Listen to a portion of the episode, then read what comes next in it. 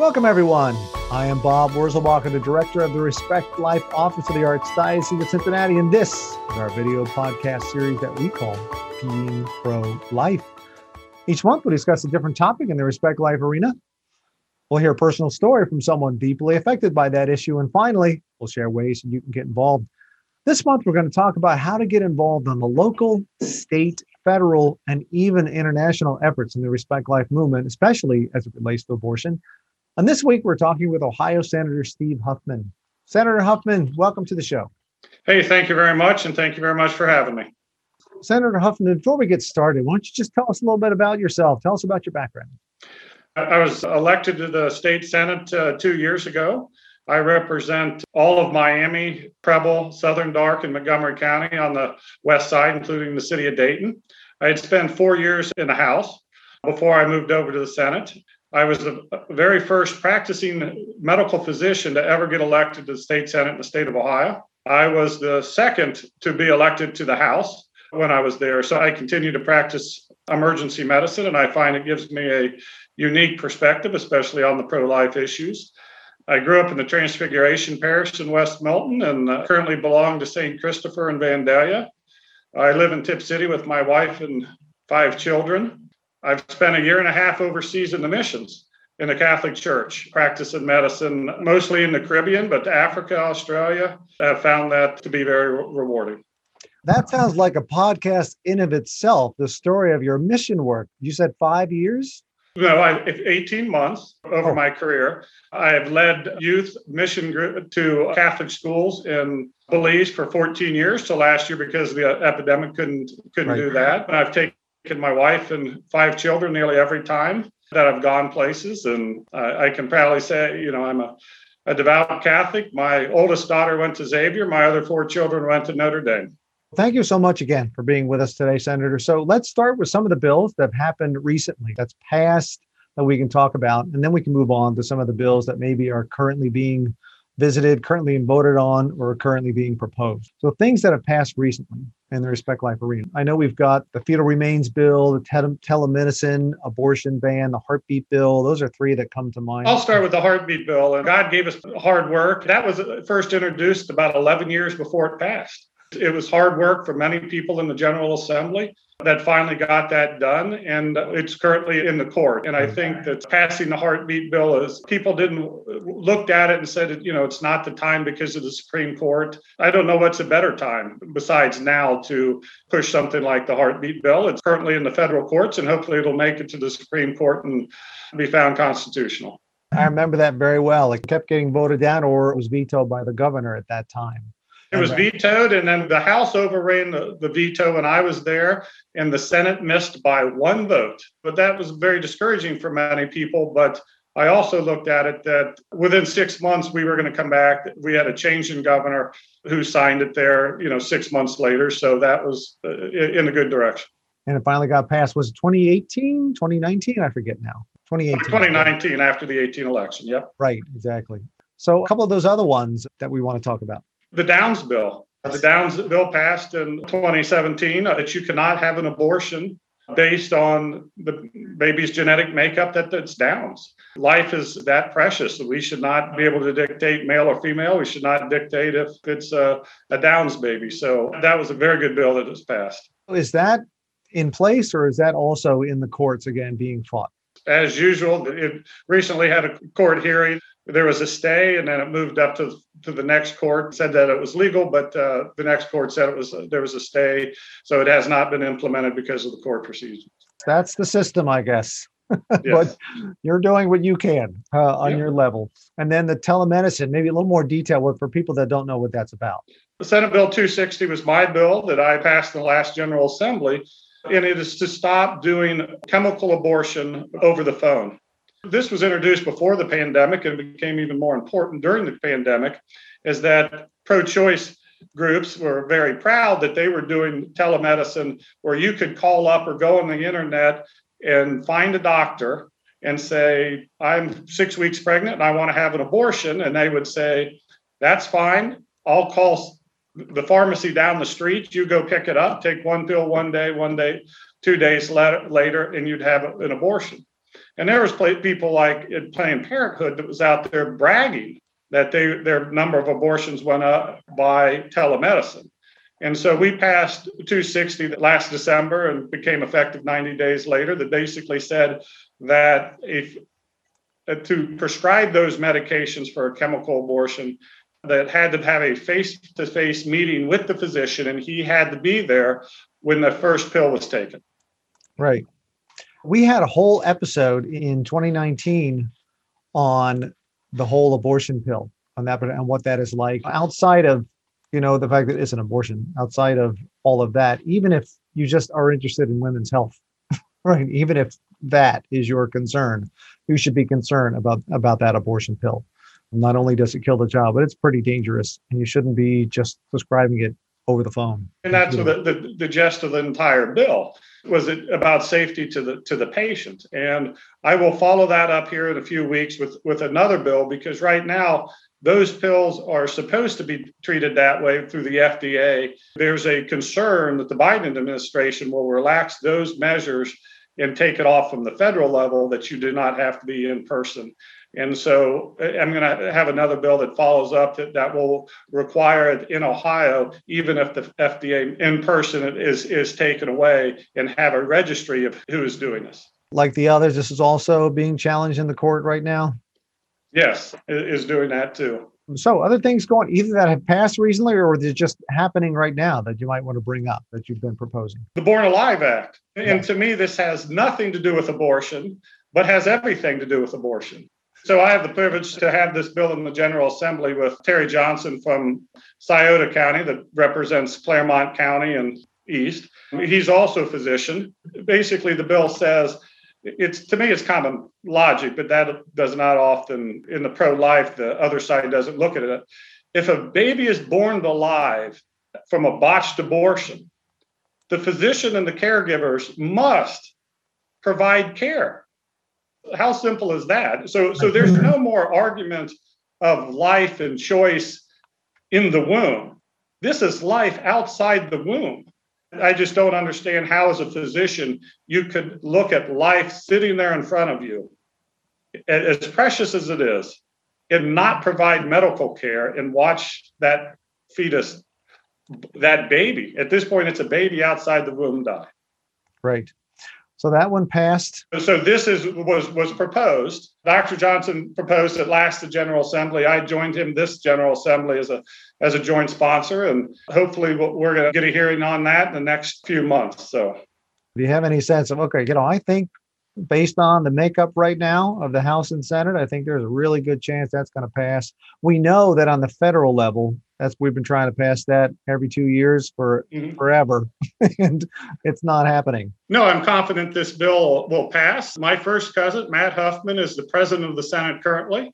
He is as pro-life as I am. His mother started Heartbeat in Lima, Ohio, and I think we both grew up as pro-life people. My father was a, a deacon in the Catholic Church in the Cincinnati Diocese. He was Deacon Bob in West Milton. It was Car- Cardinal Bernardine right before he left Cincinnati to go to Chicago. And I was sixteen, seventeen years old, and I was the altar boy. And all I can re- remember at sixteen or seventeen, I kneeled for two hours on the marble at Saint Peter's and Chain Church. Wow. I mean, it was just... At that age, I did not appreciate the historical and ceremonial things that were going on. I just remember that it really hurt to kneel for two straight hours. So, I'm sure. And at the end of his life and career, he he developed the laying estate there for the diocese. My dad was an attorney in, in the eighties, represented nearly every pro-life marcher in the city of Dayton when they were arrested for blocking the entrance to the abortion clinics. And, you know, many of the things that he did in the legal arena to protect the pro-life is, is still out there. You come from a proud legacy. That's awesome. So you mentioned the Born Alive Act. Mm-hmm. Are there others that people could currently be contacting, right? Their representatives or senators about making sure they vote? Sure. To, to me, the ultimate bill in right to life. Christina Roegner out of Akron has a bill that, that says that when Roe versus Wade is overturned by the federal court, then in Ohio, all abortions would go away in the state of Ohio. So we still need to get passed Roe versus Wade at the federal level, but then we need to come back and have a law in Ohio that says to stop all abortions. So her bill would say that when Roe versus Wade is overturned, there will no longer be abortions in the state of Ohio under state law. Right. So that's being introduced, or we're working on trying to do that? It, it has been introduced, so working its way through the process.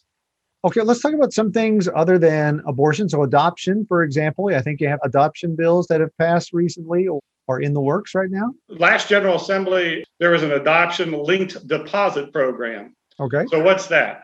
That is so that when people that want to adopt a baby, the state government will issue you a low interest loan so that you can then go out and have the money to be able to, because it's exp- it can be expensive, to be able to have a low interest loan from the state of Ohio to go out and do that. And I think along with that were further tax deductions from your state tax to encourage people to go out to do adoption. I think you have others also related to foster care. There are a lot more kids in need of families than there are families willing to foster. So anything that we can do in that area could be helpful as well. Do you have anything to mention in that area? Yeah, so Representative Manchester passed a bill in the last General Assembly last September regards foster care caregiver training. It it simplified, it, it made it more direct for foster care, because a lot of the people don't get into foster care because of the complexity and all the training they have to do. And so the bill kind of simplified it, because you want quality people into foster care, but we need to get more people doing foster care to fill that void because there is such a need. Right, exactly. Are those bills that you're just mentioned, those are ones that have passed? That have passed in the last General Assembly within the last six to nine months that have taken effect. So th- those are not tied up in the courts right now. That's no. Good to hear. Right. Others in that arena? I think there's a couple others. There was one that made Ohio Adoption Awareness Month a couple years ago, but Senator Coley had a bill about two years ago that uh, changed the uh, child support laws to update them. There was ratios and things that were kind of old and kind of updated that to make it fair to both uh, both parents. So let's move to the other end, right? Some recent things going on that help protect the elderly or people in nursing homes, that kind of thing.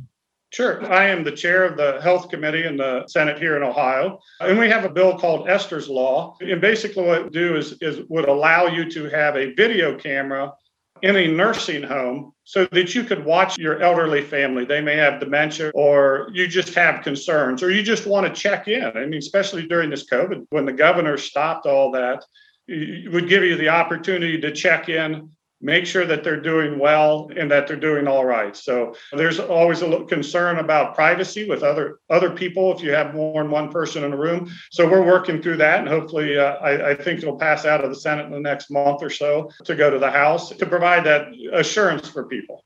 That goes through. Does that affect all nursing homes? You're just like public nursing homes versus private ones? No, it would affect every nursing home in the state because they're regulated by the Ohio Department of Health. Since they're licensed by the state, they have to go by the state rules.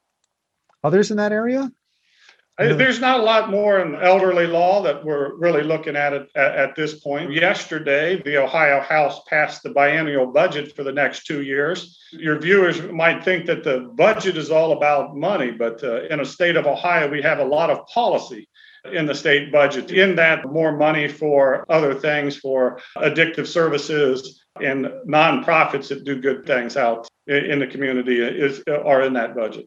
So assisted suicide, there's, I think, I'm pretty sure it's nine jurisdictions. We say that because Washington, D C is one of them, and eight states. I think that was the latest count uh, that have legalized assisted suicide. I know every now and then somebody tries to pass something in Ohio, and last I've heard, nothing like that is getting anywhere currently, at least in the in the legislature in Ohio. Are you aware of anything, anybody still trying to push something related to assisted suicide in Ohio, as that isn't so much of a concern at the moment? It's not a concern. I don't think that the current makeup of the General Assembly would have any appetite for that. I don't think anybody has tried to bring that up in Ohio for about the last three or four years. Hopefully that stays that way. Yes. Oh, you wanted to talk about EdChoice, though? Yes. So I am a big proponent of EdChoice in the state of Ohio, and it is truly a choice. My children were educated in the, in the Catholic system, and I watched firsthand what it did to their classmates. And so in the last budget, we increased the amount per year to six thousand dollars for high school, and I think forty-six fifty for elementary school. And is really to looking to continue to move that forward, because that does not cover the cost of a Catholic education, especially at the high school level. But we need to continue to move that up and make it fair. You know, recently we've had the EdChoice expansion, which I think is bad.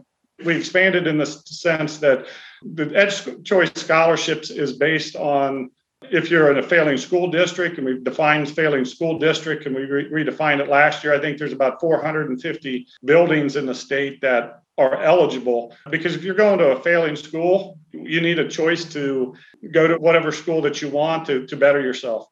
EdChoice expansion then put it on a financial. So if you're t- under two hundred percent of poverty, you could get an EdChoice scholarship and go to, it didn't matter where you lived, and then go to a, a school of choice.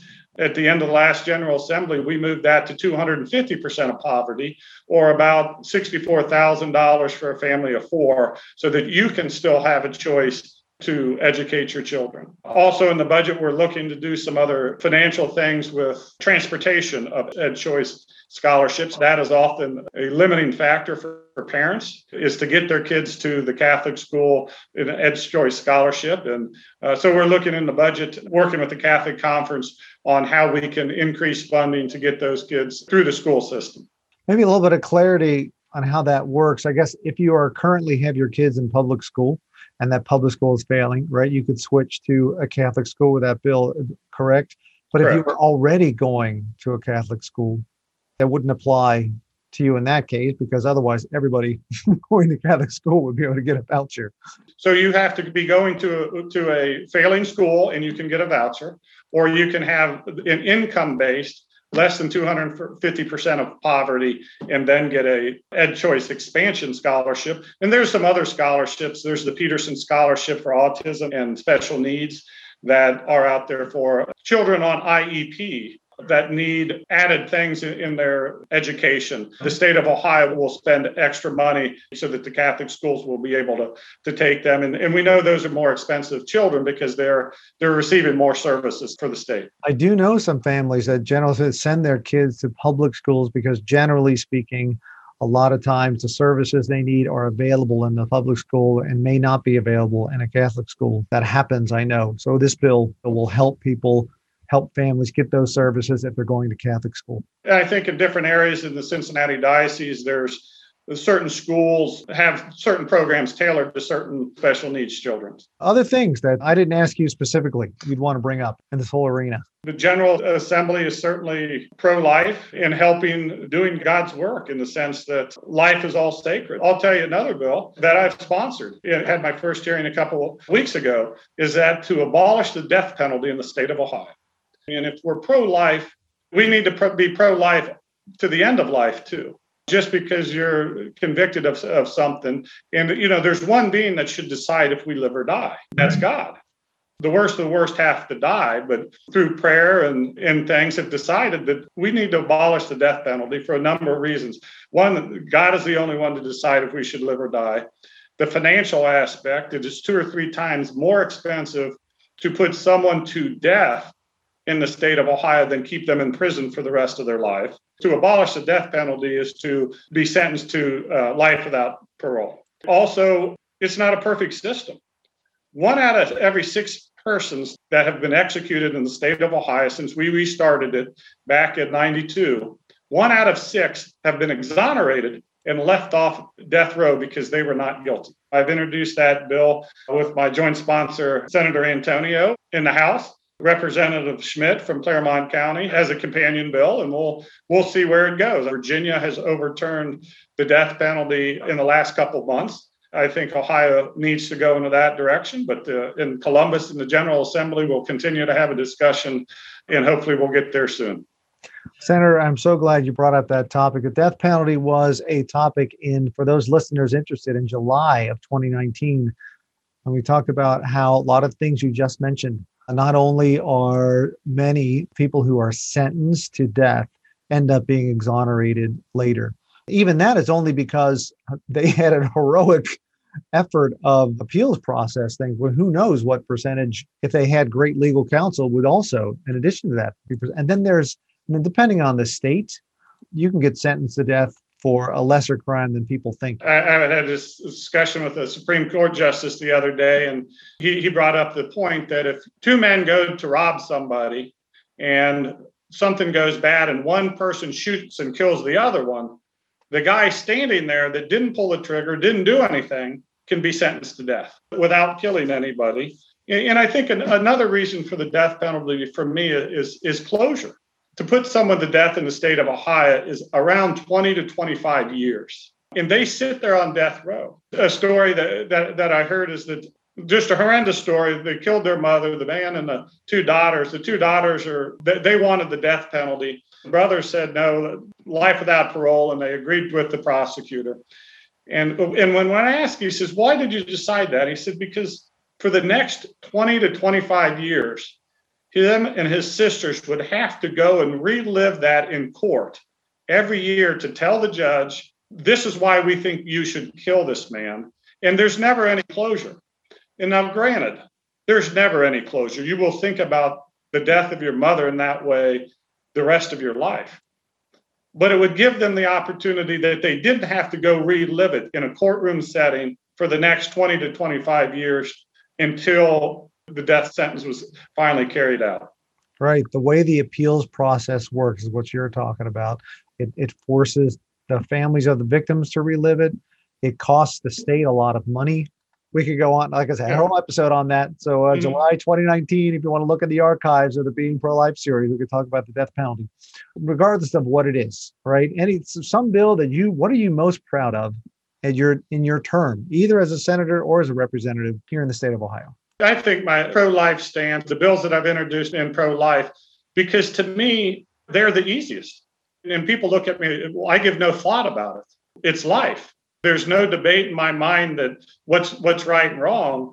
It's life. And so those are the easiest things to, to vote for the Heartbeat bill, to vote for the Downs bill, that you could not abort a fetus because of Downs. And from my background as a physician, it even comes easier in doing well for the underserved in the state of Ohio. Thank you for talking with us today, Senator, for sharing your background and your work in the State House on pro-life issues, from abortion to the elderly to the death penalty. Thanks again for spending time with us today.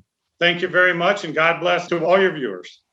And I want to thank all of our viewers and listeners for tuning in on this episode of our Being Pro-Life series.